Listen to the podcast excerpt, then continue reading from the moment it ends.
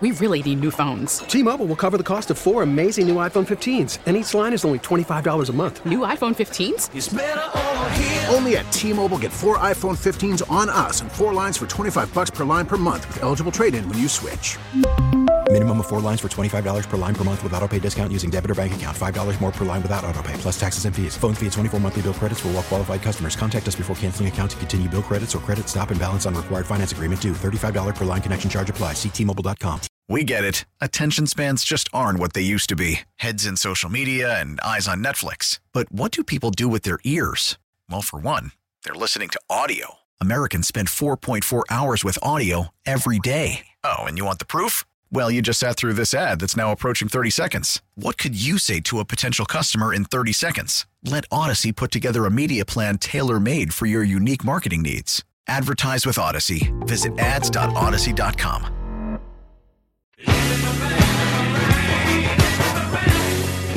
This is Danny and Dusty Meringatang is going to be a thing. You're not coining anything new. With Danny Marang and Dusty the Fan Man Harah. I'll throw monkey sounds in there and call it good. The old Danny meringue pie. Danny and Dusty on the Audacy app and 1080 Yeah, this is going to be awesome. The Fan.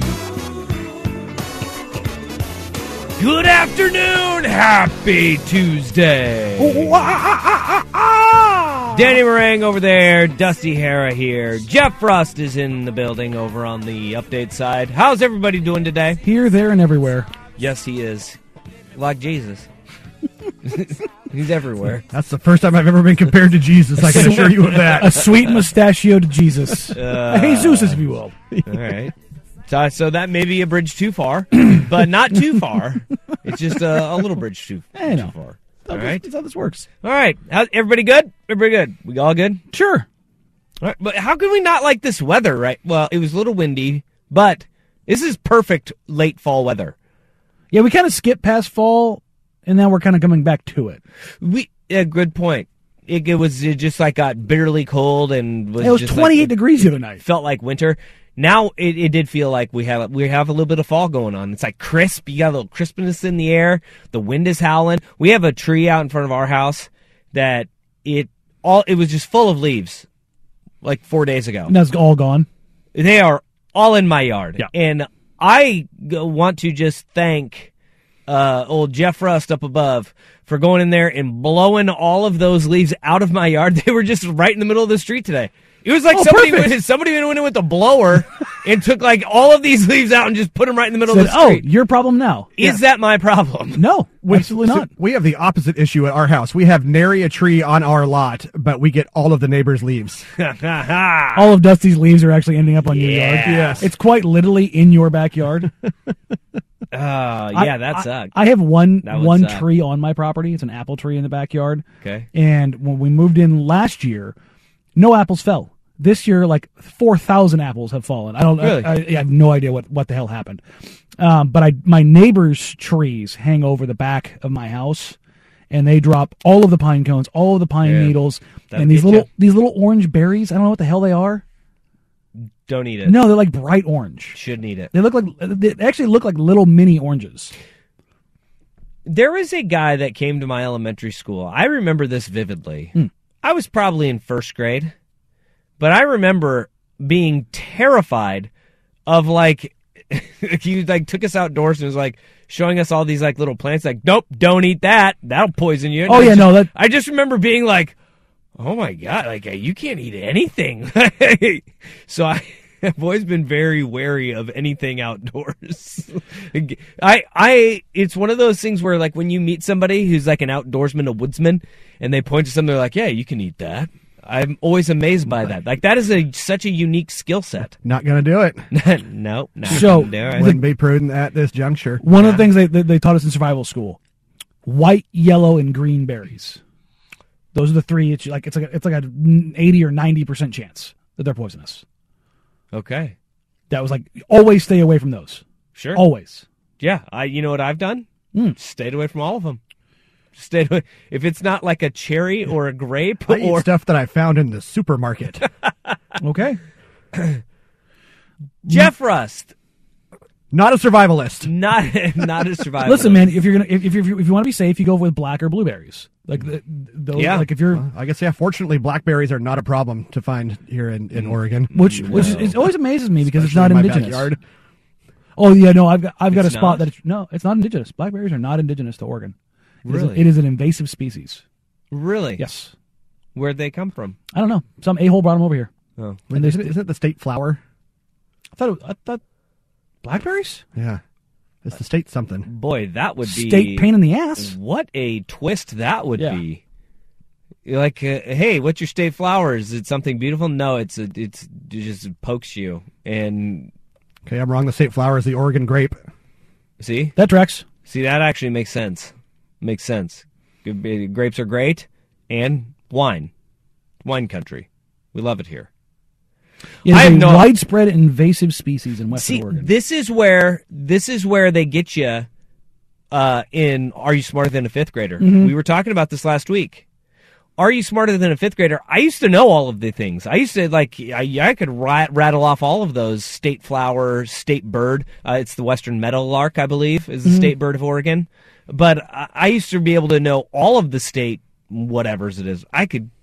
I do not know anymore. So this is a note. Wild No idea. blackberries, which grow all over Western Oregon, can be found in any areas where the natural landscape has been changed by paths, roads, or other interventions. Hmm. So basically, I think it's saying it's brought here by somebody else, but the environment here is so conducive that Right. whatever whatever vehicle it hangs on to, Yeah. it just poof, it grows and then it just takes over. So like Barry Blackberry Seed, who s- spread his berries across the land, very similar to Johnny, Johnny Appleseed. yeah. I knew where you were going with They that. were- I, were my eyes were just busy rolling into the back of my They skull. they were working hand in hand.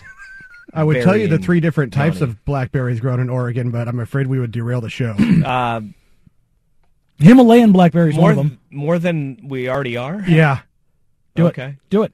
uh, trailing, erect, and semi-erect. Oh. okay. Yeah, you're right. Does, is it does it kind of go by age? I guess. Yeah, you're right. Yeah. I couldn't All get any further. Do, do they take a little black pill instead? Okay. No, Hmm. nothing. Yeah. No, we got you. We Blue got pill, you. black we got pill? You. We got you. We got no. No. It's all there. It's all there. It's all there. Um. Okay. Uh, we're talking blackberries here. I had no idea they were invasive. I just thought they were just a pain in everybody's butt all all, all the time. They're hard to get rid of, man. And it is. We've been fighting that for 20 years at our house. Really? Yeah. You've been in your house for 20 years, huh? At Christmas will be 20 years, yeah. Huh. Never thought of moving. Oh, we thought about it. We just haven't. We need to. we're we're we're kind of outgrowing our house. Our house basically has a muffin top. Just got too much stuff packed in there. well, how about you just get rid of some stuff? Yeah. Oh, we've had some garage sales, and we donate clothes and toys, and yeah, I- I- think okay. we just accrue a bunch of crap faster than we get rid of it. I do believe this. I believe there is a Venn diagram where the overlap between non-survivalists like Jeff Rust and hoarder, there is a big, there is a big overlap there because Just one circle. yeah, well, yeah, basically, because I think that like the the survivalists, they're also minimalists. You know, like mm-hmm. they don't need a whole heck of a lot. No. But I think the non-survivalists tend to be more sentimental folk. And and you'll be like, no, I I need that, or like I have an attachment to that, or something. You'll you'll you'll keep on, you'll you'll keep hanging on to that. I I come used from a long line of hoarders too. I Do used you? to be a hoarder. sides of the family. I, I have I have divorced myself Yeah. from it. Forced like cut off. Like no, I don't need this anymore. Yeah, I man, I'm somewhere in between. I throw away things I probably should keep, and Hmm. keep a lot of things I shouldn't. Yeah, that's Rex. My wife was watching like the most terrifying episode of Hoarders ever. Yeah. It was again like a three way relationship between coworkers. Oh. Yes, exactly what you're thinking. All right. Two of them lived together, and their bedroom was a mattress on the floor, and they would eat in bed, and they whatever they were done eating, they just throw it next to them. I'm not kidding. The trash was like four feet high. Okay, I have questions about the the Was that person being a who, hoarder or just being gross? That's just being gross. Um, but I have I have questions about the the person that hired those three employees, like their coworkers. Like, h- h- you hired three Mm-hmm. And then, that like- have that are that are that no. much in sync. No, two two of them lived together and like had a legal relationship, Okay, And, and, then, then, the, the and then there's an is- open relationship with the Yeah. third one, but they all work together. Yes, The- oh, I'm. Oh, I'm, I'm tracking everything you're saying here. I mean, this is where do they work? I, I don't know, but I I, I don't want to know. to Odyssey be honest. Portland? Yeah, that tracks. I'm going to go with a place that doesn't necessarily uh, uh, require you know Cleanliness? Good, yeah, good hygiene. Yeah, Yeah. and like they they filled three of those thirty yard dumpsters. Gee, That's a lot of crap. That is. You know, it's gonna. You know, it's gonna be the my biggest hoarding problem that I have. What? It's some. It's my uh, cards from being a kid. Oh yeah, well that's not a bad thing to hoard. We've got like a ton of boxes, and it takes up a lot of space. And my wife is like, "Are you gonna get rid of these? When are we gonna get rid of these?" It's like, just wait, okay. I've been slow playing this for 25 years now. I the, we'll be okay. I guess it's more than 25, almost 30. They're going to pay for your 30 kid's college, like a week of it. Gosh, it's over 30 years now I've been slow playing this. Like, yeah, eventually, you know, all of those cards that were overproduced, guess what? Th- oh, There's a lot of guys out there that are throwing away their cards because wives like you. I'm not. I'm going to hang on to mine, and then this is going to be rare someday. There you go. One of twenty seven thousand, but only three exist now. yeah. Gotcha. In your face. Told you. Yeah, I have a feeling those are never going to be worth anything, but I'm holding on. I'm holding out hope. I'm holding out hope. And one of these days, one of these days, I'm going to make a make bank off of them. I like it. I like it. 20 more years. I have one box you do? of cards, I have four, and they're and it's not a very little- big. It's like a like a sixteen by sixteen. Yeah, Like it's not that big, but it's it's stuffed. Like Yeah. it's like all like the plastic cases stacked on top of each other. hmm There's probably probably fifteen hundred dollars worth of stuff in there. yeah. Like I If I- if cringe I- to think of how much, how, how much cards, how how much money is sitting there in, in card form in my garage like that you spent on it or that it's worth. that I spent on it. Yeah, see, this It's is not uh, worth anything. No, I'm saying this is probably worth like fifteen hundred bucks. Okay. like nothing. Like there's some good stuff in there. Like there's some they're they're like Yep. in like mint Yeah, valuable like good ones. Yeah, I like got some good twenty ones bucks here, seventy bucks there. You know what I mean? Like nothing crazy, Yeah, but yeah. A lot of the ones that I thought were going to be worth a lot, no, they're not. Like a Chipper Jones rookie card signed. Ooh. oh Nope. really Yeah, not worth that much. interesting. Be surprised. Yeah, that, that one I would have figured would have been worth a couple bucks. Yep. Nope. Nope. Turns out, nope, nope, nope, nope, nope. Ah, damn. All right, we got a lot of uh, sporting that we need to get to. Uh, it's not just all Himalayan uh, blackberries. Um, boy, you know what? I'm I'm here to tell you this is an informed listener base that we have because the Himalayan uh, blackberry, as I'm looking at the the the old Twitter bots, uh, that was coming in right at the beginning of this conversation. that is the invasive species Yes. here. The Oregon blackberry, not that bad, not that bad, not as invasive. It knows its boundaries. The Himalayan is the one that, that you see everywhere. It just takes over. Like, oh, there's a little blackberry in the corner of my yard, and three weeks later, oh, my backyard is blackberries. Yep. That's that one. Not going to do it. Not going to do it. Not going to do it. All right, 503 250 1080. Be a part of the show. Uh, we got meat on the bone. We got a ton of NFL that we need to get to. Uh, college football playoff rankings, part J, come out uh, this week. How far, how far do the Ducks fall? And uh, does the Pac 12 have a chance? We are going to learn about that coming up uh, today, probably around 6 o'clock. Um, and the or oh we got a little uh, coaching search news actually i got a couple coaching search news on the coaching search news front uh, that we can dip into but where we start mercury morse can pop his champagne thanks to three yards and a cloud of dust danny dusty on the fan T-Mobile has invested billions to light up America's largest 5G network from big cities to small towns, including right here in yours.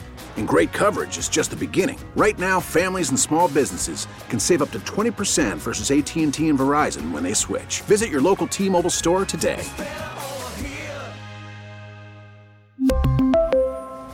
Plan savings with three lines of T Mobile Essentials versus comparable available plans. Plan features and taxes and fees may vary. After the end of a good fight, you deserve an ice cold reward. Modelo is the mark of a fighter. You've earned this rich golden lager with a crisp, refreshing taste. Because you know the bigger the fight, the better the reward. You put in the hours, the energy, the tough labor. You are a fighter, and Modelo is your reward. Modelo, the mark of a fighter. Drink responsibly. Beer imported by Crown Imports Chicago, Illinois. Listen to every MLB game live. In the deep left center field, it is high, it is far, it is God. Stream minor league affiliates. The Midwest League home run leader. And watch the best baseball highlights and look-ins on MLB Big Inning. MLB At Bat is your all-in-one live baseball subscription for only $3.99 per month. Deep left field, it's gonna go. Alvarez ties the game. Subscribe to At Bat within the MLB app today. Major League Baseball trademarks used with permission. One, two, three. Uh. My baby don't mess around because she loves me so, and this I know for sure. Danny and Dusty on the fan. But does she really wanna, but can't stand to see me walk out the door? All right, Mercury Morris can pop his stupid champagne. 72 Dolphins are safe. Pettiest thing in sports? Ooh. Uh, I don't know if that. Yeah. Ooh. It's. got- I mean, it, It's it's up got to be up man. there. It's up there. Celebrating like the last team, like a really good team losing. like the, yeah, that that's up there, man. Boy, but then like we'll we'll wake up tomorrow, and something in MACtion will happen, and we'll be like, oh, that's actually more petty than Mercury Morris even. Yeah, no, but they do it every year. they do it every year, every single year, and I don't even know if I don't even know if they do it anymore. I mean, most of those like Shula's dead. Their coach is is gone. I mean, they're aging out. I think Mercury Morris is like seventy five years survivor. old. I had to check to see if he was even still alive. We're Yeah. at that point now. They used to run it on ESPN. Every they they'd bring him on. They bring, yeah, oh, yeah, Yeah. yeah, yeah. Uh, I'm I'm glad they don't bring him on anymore. He annoyed me to no end. I mean, we're quite literally 50 years removed. Yeah, that was yeah, and that, uh, that is it. Now a 50 year streak, boom, completed. When the Patriots went past them, Mhm. did you think that, that technically they should be because they were what 12 and 0? Uh, yeah, there. Well, yeah, I think it was 16 and 0 with the With the- playoffs yes. with the Super Bowl. But yeah, it was a 12, 12 team regular season. The Patriots 18 in one year. No, you know, win the damn Super Bowl, man. That's the perfect season. Even if, even if there was four more games, Yeah, yeah, yeah, man. You, you have to you have to finish that bad boy off. It's Okay. just like it's just like the the Golden State Warriors. It, it don't mean anything if you don't got the ring, right? Fair. Breaking the seventy uh, the seventy two and ten Bulls record. No, doesn't matter if you don't win a ring uh, and put a ring on it. So yeah, you got to finish that thing off. It, it did make me hate Mercury Morris though that he sat there and was like, "Oh, see, we are the greatest." It's like, oh, shut up. You know, the the Patriots were pretty damn incredible that eighteen in one year. Randy Moss pretty good at football. Pretty good football. decent. Decent. Um, all right. Well, however, However, the Philadelphia Eagles lost their first game of the year last night. 32-21 just as everyone suspected, the Eagles lost to the Commanders at home. Right. Yeah, at the Linc and Everybody saw that coming. was one of the more bizarre games that that you'll find because of just how the the whole gameplay of it and how it all played out. I mean, the fact that we had not one, not two, but four like just incredibly time consuming drives where they seemed to get longer and longer as the game went on by Washington. I don't know if I've ever seen a game play out the way that that one did, where the time of possession was 40 minutes and 24 seconds to 19 minutes and 36 seconds. Time of possession, they absolutely dominated that football game. Is a 14 play possession. drive that goes 823 good? Yeah, in that that was their what that that was the first one of the third quarter, right? Yes. Um, so that was in the third quarter. In the first half, they had a 13 play, seven minute and 21 second drive, a 12 play, six minute and 30 second drive, a 16 play, seven minute and four second drive, and everybody's looking around going, "Oh my goodness! Like this is a clinic of how you beat." The Philadelphia Eagles Keep You off the field. Keep them off the field. Yeah, and, they were they were and they scored. That was the other part is that yeah they were somehow able to punch it in. And they were barely even winning at halftime. That shows you how good that Philly team is. It's Mm-hmm. like I was sitting there just thinking that this is not sustainable. They're not going to be. This, they won't sustain this. Philly's going to be okay. And that's when they had that 14 play, eight minute and 23 second drive to start the second half. Where now they didn't get six out of it. They got a field goal, and that's what kept this thing close. But you just sat there and you went, by golly, they're going to do it. They they are going to win this game, and then in every conceivable way after that drive, the Philadelphia Eagles shot themselves in the foot. I mean, they they absolutely just torched themselves. Back to back drives with the fumble, the the the Quez Watkins fumble where he catches a post right in the middle of the field and he falls down and nobody's around him and he popped back up. Like I don't blame the guy for for popping up and like he had to resituate the ball and it takes him a step or two, but the commanders were just right there at the right time and just knocked that ball Yoink. out. In all of those bounces that have been going Philly's way, They didn't. they didn't, and they dominated turnovers so far this year. They they've been incredible Mhm. in in kind of pouncing on teams, um, and making them suffer. And this week it was just the complete opposite. Washington did everything to them that they'd been doing to teams so far this year. And look, that's the beauty of the NFL is that the Washington Commanders have been this beacon of dysfunction. Like I don't know how you can get much more dysfunctional than what the Commanders are, and yet that's the team that knocks down the only unbeaten. Here's a fun stat for you: the Eagles ran 46 plays. 46 plays. Plays. Commanders ran the ball 49 times. they had three more rushes than the Eagles had plays. Oh. then you throw in the other 29 man. passing attempts by Tyler, Taylor Heinicke. What's crazy is if I told you that Heinicke threw for a buck 78, no touchdowns and interception, and the uh, Commanders ran for a buck 52 on three yards per carry. Yeah. And but they had two rushing touchdowns. You're like, oh, the Eagles won what?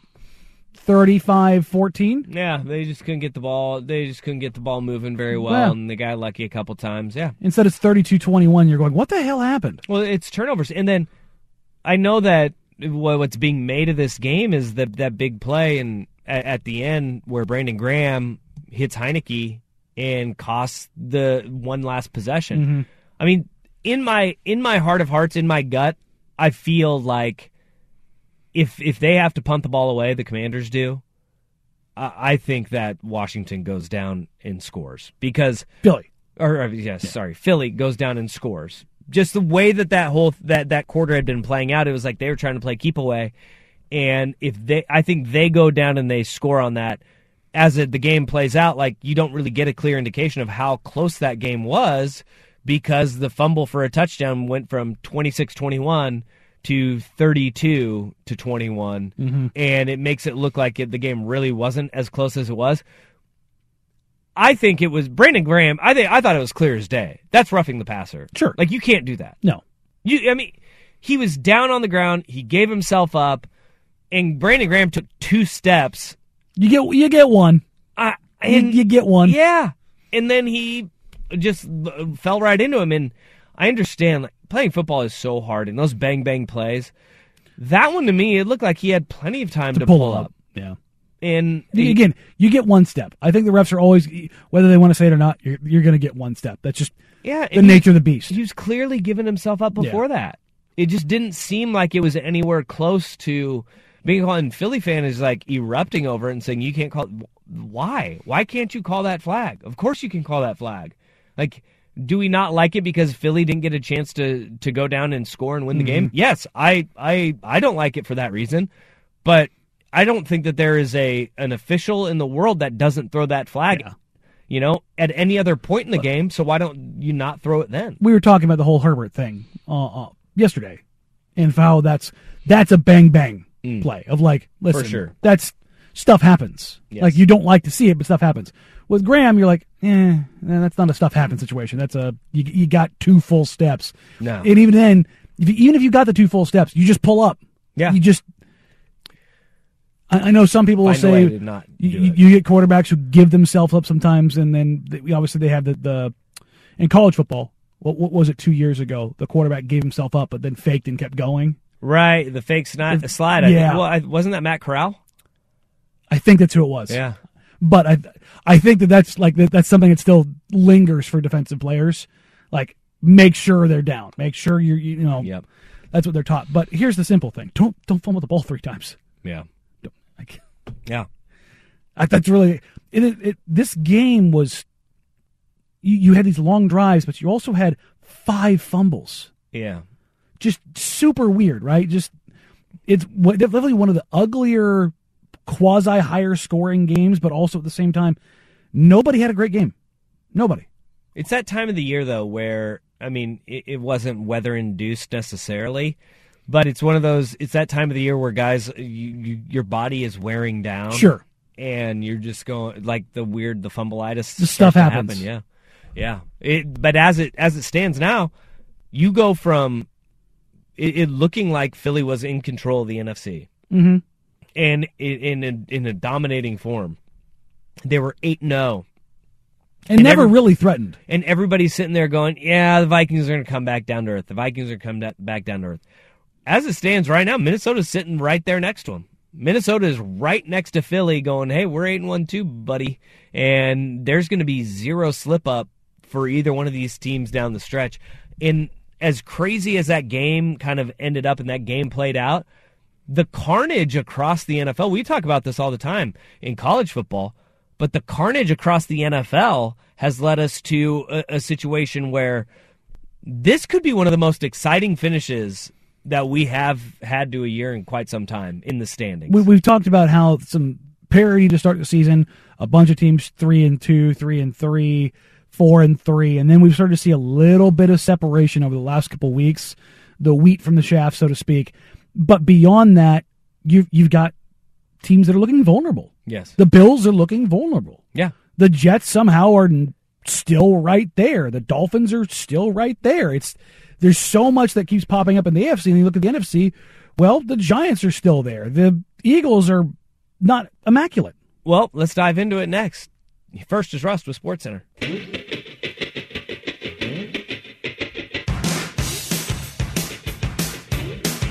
This is Danny and Dusty on the Audacy app and Portland's sports leader, 1080, The Fan. Kenny Pickett. It wasn't Matt Corral. It was P- Kenny Pickett. Fake slide. Hit him, hit him with the truffle shuffle. Yeah, he did it twice.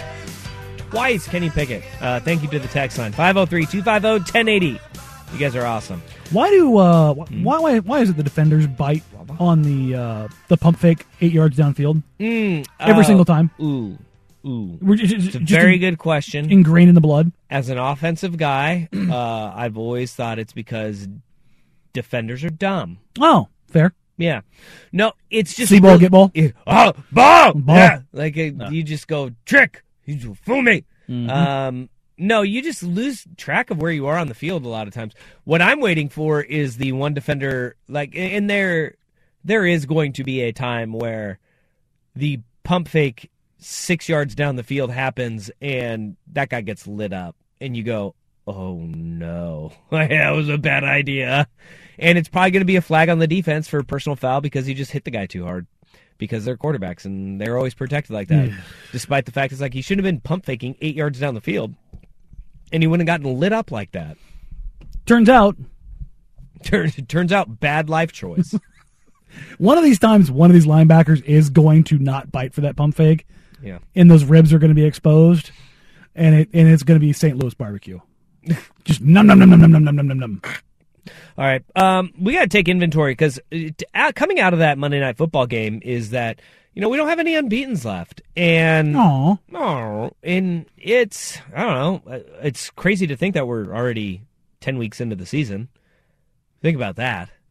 God, where did this season go? Yeah, I mean, co- football has just zoomed right past us. It felt like it took forever to get here. Now that it's here, it's like, sh- oh, where'd it go? They go. Um, but we have just n- we have no unbeaten's, and I think we only have two one-loss teams left in all of uh, the NFL. And I don't think anybody would have had it on their bingo card to have the Philadelphia Eagles and the Minnesota Vikings as the only two one-loss teams in the NFL. Um, I can tell you one person who would have the Eagles number on that list. Was Jeff Rust. Jeffrey Rust. I thought the Vikings were going to be much improved. Didn't think they'd be this good, but there's still a lot to be determined. And looking at the at the carnage we talk about and kind of unpack after every week of college football, because the the field is show uh, the field is so short to get into the playoff. There you go. Use your words. You only have four teams that we don't like. There's a panic if you lose one game.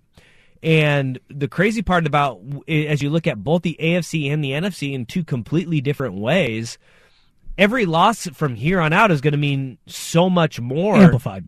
because of how tight these races are. In the AFC, you look at it, and Kansas City and Kansas City is the lone wolf on top at seven and two. After that, you go down the list and you have got five three loss teams. Think about that wiggle room there is in the AFC. You have seven and two Kansas City, then you have seven and three Miami, six and three Tennessee, six and three Baltimore, six and three New York, six and three Buffalo. And then sitting behind them, you have the Patriots, Chargers, and Bengals, which are all five and four. They're two games out of first. As bad as New England is, they're only two games out of first place. As banged up as the Chargers are, they're two games out of first place in the AFC right now. So what's interesting is, and it doesn't tell the entire story, because you are who your win loss record says you are, Mm. right? If you sort each division by point differential, or each conference by point differential, it tells a pretty interesting story. As so you get to it, as you get further along the season, Yep. Uh, so in the AFC, going from top to bottom, Bills one, Chiefs two, Bengals three, Ravens four, Patriots five, Jets six, Dolphins seven, Mm. and then the Jaguars eighth, tied with the Dolphins at plus eleven Wait, the Jags have a positive point differential at three and seven. So they just lose tight games and blow teams out when they win. Mm-hmm. Pretty Wow. crazy. Oh right? yeah, their th- goodness, their three wins: twenty four nothing over Indy, Uh-huh. 38-10 over the Chargers, Uh-huh. and then 27-20 over uh, the Raiders. and then they're in Wow. games. Huh. Interesting, right? Yeah. And this is again kind of the coin toss situations. But the reason I brought this up is because you look at the Titans at six and three, they're a negative two. The Broncos, who have no offense, are a negative eighteen. The Browns, who haven't had their quarterback, are a minus twenty one, and the Raiders, who have lost one score games like crazy, are a minus twenty three. So the AFC might actually be closer down the stretch than we even think it is. Yeah, because if you look at the truly bad teams, Houston is truly bad. Pittsburgh Minus is, 58. Pittsburgh's, uh, I think they're the worst in the NFL at minus 67. They're they're an Yes, absolute are. dumpster fire there. And I mean, look the. The, the Raiders are, are really bad too, and I think it's we're careening down the path of they start getting blown out of games where Yeah, the were- locker room coming apart is going to be the, the yeah, and there. you you start losing by hefty scores there. hmm They did have the one in, in, against the uh, Saints, which, if you take that one out, uh, was what 24? 24 24 nothing. They actually are plus one. Really, Yeah, because they're a minus 23. jeez. That's that's literally the difference in their season right now is their point differential is that game. And that's the beauty of that's the uh, entire beauty of the NFL, though, is that even Stuff can just happen. And now that they have expanded playoff, you're going to have this kind of fight to get in Mm-hmm. is going to be amplified a little bit more uh, coming down the stretch with how close everybody is and jockeying for position, and everybody is in that two to four loss range in the AFC. The NFC is a completely different story. It's the same thing with the point differential too. It's a disaster. I mean, it's a. I mean, it's wild to see because you have your two one-loss teams in Minnesota and Philly, Mhm. and then you have New York, which is a two-loss team. Everybody else is like four to six losses, right around hovering around 500 and trying to figure themselves out. Believe it or not, it, if you look at it right now, that Commanders team at five and 5 Mhm. the Green Bay Packers, which we've been mocking and making fun of, Oh, right there. they're all in that hunt.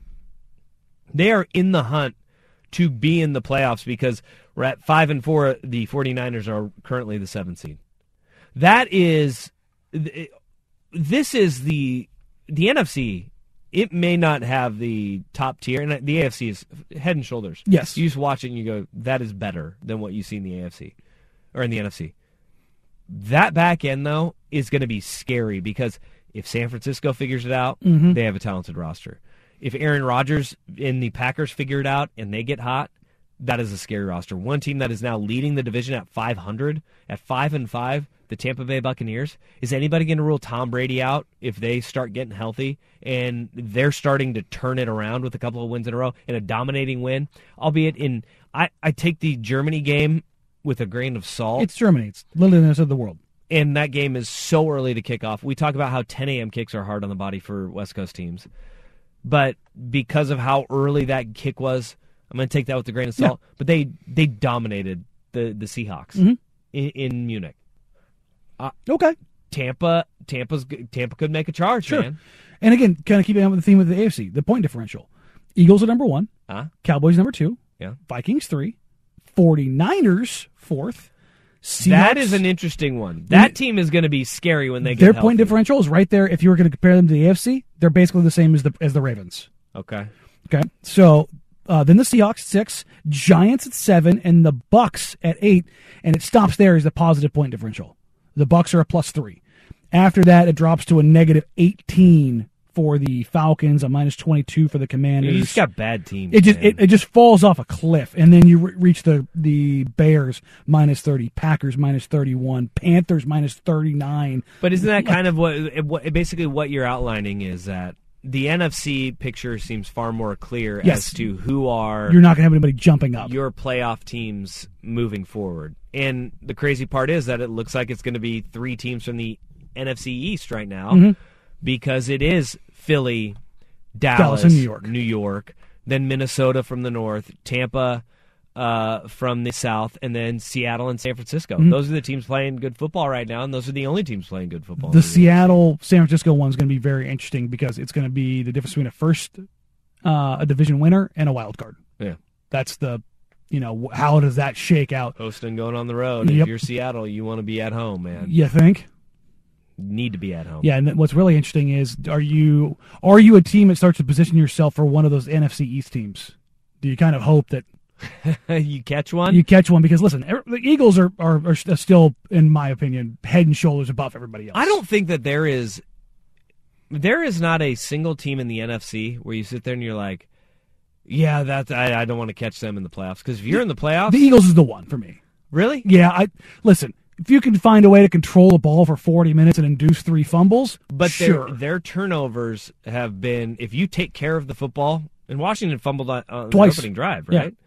Um, if you if you take care of the football, you're going to give yourself a chance. You're going to give yourself a chance, and that's the thing is that Philly beat Philly last night. Philly is is the best team right now in the NFC. I I'm with you on that, but I'm more afraid of Kansas City, Buffalo, and Miami in the AFC than than I am of of anybody in the NFC right now. 503-250-1080. That is a fan text line. We've got a ton of NFL that we need to get to. We have meat on the bone. Uh, we got a bunch of games that we need to dive into and storylines we didn't get to on yesterday's show because we were so into the college football world. Uh, coming up next, though, Dan Lanning isn't the coach the Ducks might be having to replace. Danny and Dusty on the fan.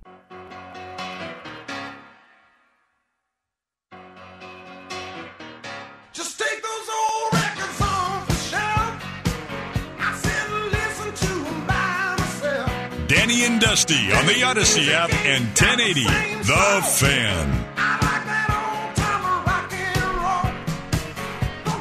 All right, much was made last week about the overtures from Auburn towards Oregon head football coach Dan Lanning. It turns out uh, that's not the coach Duck fans need to be worried about. It is uh, now turned to Kenny Dillingham, the offensive coordinator, 32, 32 year old Kenny Dillingham. Uh, Jeez. I mean, let's be honest. This this tracks.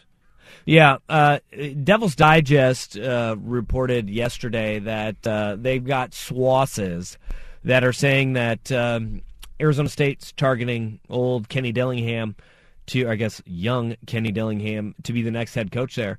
And it, it, you're right, it does track. I mean, Kenny Dillingham is from there. He went to Chaparral High School in Mhm. Scottsdale. He was a hit. If you don't know Kenny Dillingham's story, his story is crazy. It's nuts. He was a a high school football player, and he was a good one. Mhm. Um, and he had a knee injury that took away his senior year. Mm-hmm. Couldn't play his senior year, so he joined the coaching staff at his high school. which is super cool. Like to have a coaching staff that was uh, like kind of allowed this to happen is kind of cool. Well, it tells you about his his Mentality, mind yeah. and his prowess um, as a, as a football mind. But then he was going to Arizona State, and while he was at Arizona State, he was still coaching at Chaparral, and they won three consecutive state titles. Hmm. And Todd Graham was the coach there, and was like, "Who w- what is this Chaparral like? They they've got dudes, Something too. going They're on, turning yeah. guys out too, and there's people like, oh yeah, their offensive coordinator goes to school here. Is what? and so they they brought him in after years of a few years of being at Chaparral. I think he was at Chaparral for coaching- six years? Yeah. and then they brought him on staff and, and at Arizona State as a graduate assistant, and he that's where his coaching career started, and his connection with uh, Todd Graham it brought him together with Dan Lanning, and those two guys they kind of paired up, and, and Mike Norvell at Memphis. Uh, Dill- Dillingham followed Norvell to Memphis and then to Florida State, and that is kind of how his his coaching chops started was he got hurt in high school and became a coach and Mhm. he's been on this track since he was literally in high school when his high school coach saw something in him and was like we got to put this kid on we got to we got to use this kid's mind He sees something. and then kind of helped mold and develop it into what he is now which is he's kind of always been the one wunderkind you know Mhm. he's the youngest offensive coordinator in the FBS when he was Mhm. at Auburn and which was a top 20 offense in the country. That's right. Bo Nix's freshman year Uh-huh. back in 2019. And now he is um, the offensive coordinator at Oregon at 32 years old, really young, still super bright. This would be a, you want to talk about a meteoric rise. This is full circle, though, too. He's coming back to Arizona State. Yeah, where it all started. We always talk about, you know, coaches that, that are looking for particular jobs. Yep. I think the, the first seed you can always plant is where's home. Yes. Because, guys, listen. Well, Oregon fans know that all too well. Yeah, and, and again, does it make sense for a program that is just churned through coaches, has no culture? A 32 year old coach makes a lot of sense, man. That makes a lot of sense to start fresh, to start anew. The one thing here is, and this is the question you have to ask of any coach that gets considered for this who hasn't been a head coach. The same same was true with Lanning. He was what 35 when he took the job at Oregon. Uh, yeah. He turned, I think he turned 36 before he, Yeah. you know, before he I don't know. got there. But either way, he's like he's what 36 now, right? Yeah, almost 37. Okay, so you- you're talking about a guy who's four, five years younger. If he got this gig, but he doesn't have the head coaching experience, the the culture stuff. We talked to Dickert about this as far as changing stuff out at, at Washington State, being the guy that comes in and kind of has to set the culture. Now he had he was already there, so there's a little bit of it, but you can see it change. And those opportunities. Look at uh, Jonathan Smith at Oregon State. He had to go through stuff to get to where he is to learn how to build a culture. Yeah, this is good. This is a really fascinating kind of test because of, I mean, heading into this year, the biggest concern was what is Kenny Dillingham going to be as a play caller? Because, you know, Mike Norvell, he ran the offense at Florida State, Mhm. and Gus Malzahn ran the offense at, at Auburn. Even if it was designed by and even if there were stretches where Dillingham called plays, Mhm. you know, He doesn't have the tag. He the the guy that whose offense it truly was was Malzahn and it was Mike Norvell. This was the first year of it truly. This is Kenny Dillingham's offense. It's damn good, by the way. It's it's some of the mo- listen. It is some of the most impressive stuff. It started against Georgia. He's wicked smart, man. I, I sat there and I think it was like halfway through the second quarter, even though Oregon was in trouble, I'm sitting there watching what Oregon's calling and going, listen, man, there is some stuff here. Like they are setting it up, whether or not they're turning it into something, whether it's turnovers or not getting, you know, converting third downs. The opportunities were there from the jump, and Yep. it is it is snowballed since then. Yeah, this offense is really stinking good. They they are really really good, and you know, but it's also really easy to have a very good offense when you have one of the best offensive lines in the entire country. That does dictate a lot because they're not only good in pass pro, they're good run blocking too. Yeah. Like that's the thing is that most offensive lines lean one way or the other. This Oregon offensive line will pummel you, but also keep the quarterback clean. It is also really easy to be a prolific play caller when that's the only thing that's on your table. Where you don't have to manage the other stuff. The the game, the Yep. clock, any of those any of those sorts of things. Recruiting. And so it will be you know, we hear this from from Dan Lanning, you hear from coaches all the time is sometimes grass isn't always greener on the other side. Listen- and and look, this is just a report. It's Yeah. not like Arizona State has offered him the job even because one of the things that uh, that could fall apart is the, how does this interview go? You can be a great offensive mind, but can you be the leader of a program? That's for Arizona State to decide. And if Arizona State decides anything, I'm not going to sit there and say it was a good idea because Arizona State has fallen on its face several times. Yes. With several coaches who've been successful other places and walk in and are unsuccessful there. I look at this and I go, if Kenny Dillingham decides to take the gig, wouldn't surprise me. No, I wish, not one bit. Wish him the best of luck. Yep. If he didn't, also wouldn't surprise me. Yeah. Because this is like uh, Auburn.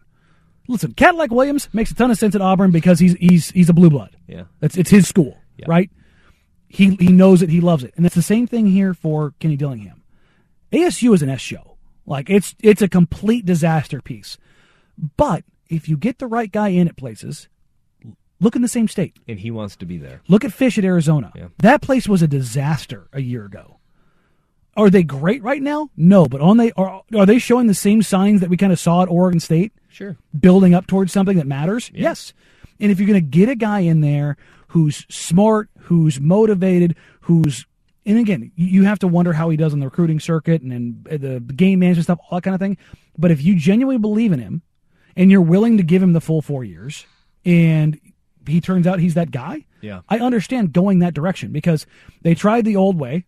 They they, they went out and got Herm, and they bought, got a bunch of NFL guys. Mhm. That didn't work for them. So flipping back, like, does this shock you that they're going completely the opposite way? No.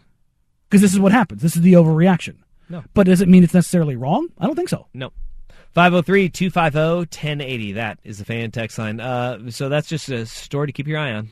You know, he's going to be a hot name. Listen, when you have good coaches, they leave. You know how Dan Lanning got here? Hmm. He was a good coach at Georgia. He was a young, good coach. Yeah.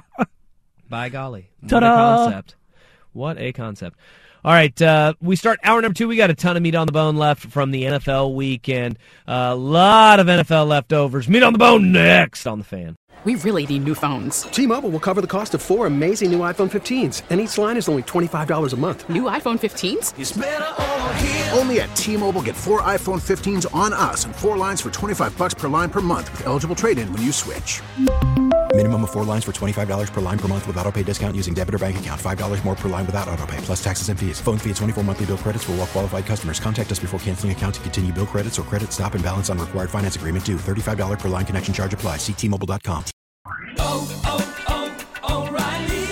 Protect your vehicle's engine with a full synthetic oil change and save with Mobil 1 at O'Reilly Auto Parts. Purchase five quarts of Mobil 1 full synthetic motor oil and receive a $10 O'Reilly gift card after rebate. See store for details. With your Mobil 1 purchase, you'll also receive two times points during O Rewards Bonus Points Month at O'Reilly Auto Parts. Oh, oh, oh, O'Reilly Auto Parts.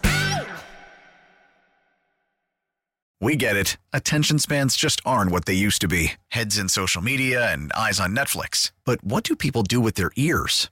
Well, for one, they're listening to audio. Americans spend 4.4 hours with audio every day. Oh, and you want the proof? Well, you just sat through this ad that's now approaching 30 seconds. What could you say to a potential customer in 30 seconds? Let Audacy put together a media plan tailor made for your unique marketing needs. Advertise with Audacy. Visit ads.audacy.com.